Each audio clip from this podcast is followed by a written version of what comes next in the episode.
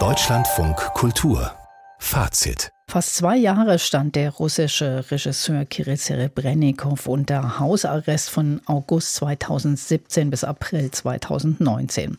Aber auch in dieser Zeit mit Fußfessel hat er inszeniert per Video unter anderem am Opernhaus Zürich Cosi van Tutte.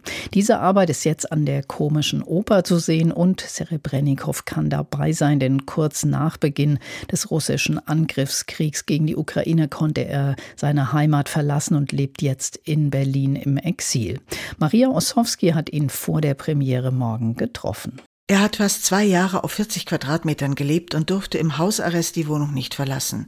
Per Zoom hat Kirill Serebrennikov 2018 Mozarts Così fan tutte für die Zürcher Oper inszeniert.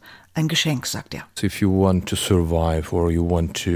Uh, wenn du überleben willst oder dich lebendig fühlen willst, wenn du dich erholen willst oder dich heilen willst, dann höre Mozart.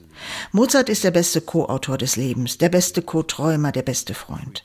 In diesen schrecklichen politischen Zeiten braucht man einen Ausweg. Du brauchst eine Art Pille, eine Behandlung, damit diese Bastarde dich nicht töten. Deshalb ist Mozart auch der beste Co-Therapeut. The best Co-Therapist. Serebrennikov inszeniert jetzt an der komischen Oper die Così direkt, als Revival seiner Online-Arbeit für Zürich und doch ganz anders, mit anderen Sängern und Schauspielern. Es sei für ihn, erzählt er, eine neue Produktion und so wichtig, denn Mozart erzählt von komplizierten Seelenlandschaften. Sie sind für den 54-jährigen Starregisseur, dessen Produktionen am mittlerweile geschlossenen Moskauer Gogol-Theater immer ausverkauft waren, das genaue Gegenteil der primitiven Schwarz-Weiß-Logik eines Krieges. Da geht's nur um Töten oder getötet werden. Auch bei Così fan tutte sterben in seiner Produktion Männer im Krieg. Serebrennikov lebt in Berlin. Auf die Frage, worin er den Unterschied zwischen der deutschen und der russischen Gesellschaft sieht, antwortet er, die Deutschen hätten begriffen, dass Krieg Selbstmord ist und eine Gesellschaft total zerstören kann. und die Menschen in Russland sind groß geworden mit der ständigen Erinnerung an den Sieg im Zweiten Weltkrieg. Schon als Kinder haben wir ständig über den Sieg gesprochen. Sieg, Sieg, Sieg. Und deswegen denken sie dort, dass Krieg am Ende Sieg bedeuten kann.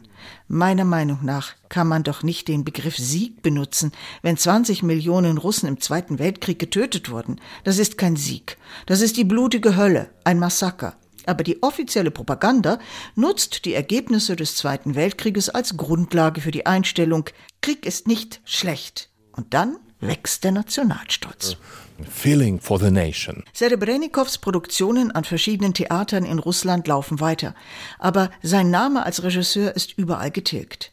Er lebt wie viele verfolgte russische Künstler in Deutschland und sieht hier trotz mancher Widrigkeiten auch das Positive. For all of us it's huge. Das Leben hier ist für uns alle eine riesige Herausforderung. Die deutsche Gesellschaft ist recht kompliziert. Wir müssen nicht nur die Sprache lernen, sondern auch wie alles funktioniert, vor allem diese schreckliche Bürokratie. Wie überlebt man das? Zuallererst haben wir hier eine unglaubliche Gastfreundschaft erlebt. Eine Willkommensmentalität toll. Wir fühlen uns hier nicht wie Aliens oder Leute, die nicht willkommen sind. Der Regisseur stammt aus Rostov am Don im Süden Russlands. Dort lebt sein 90-jähriger Vater, mit dem er täglich per Video verbunden ist. Rostov am Don liegt nah an Donetsk. Der Vater wohnt also nicht weit von der Frontlinie entfernt.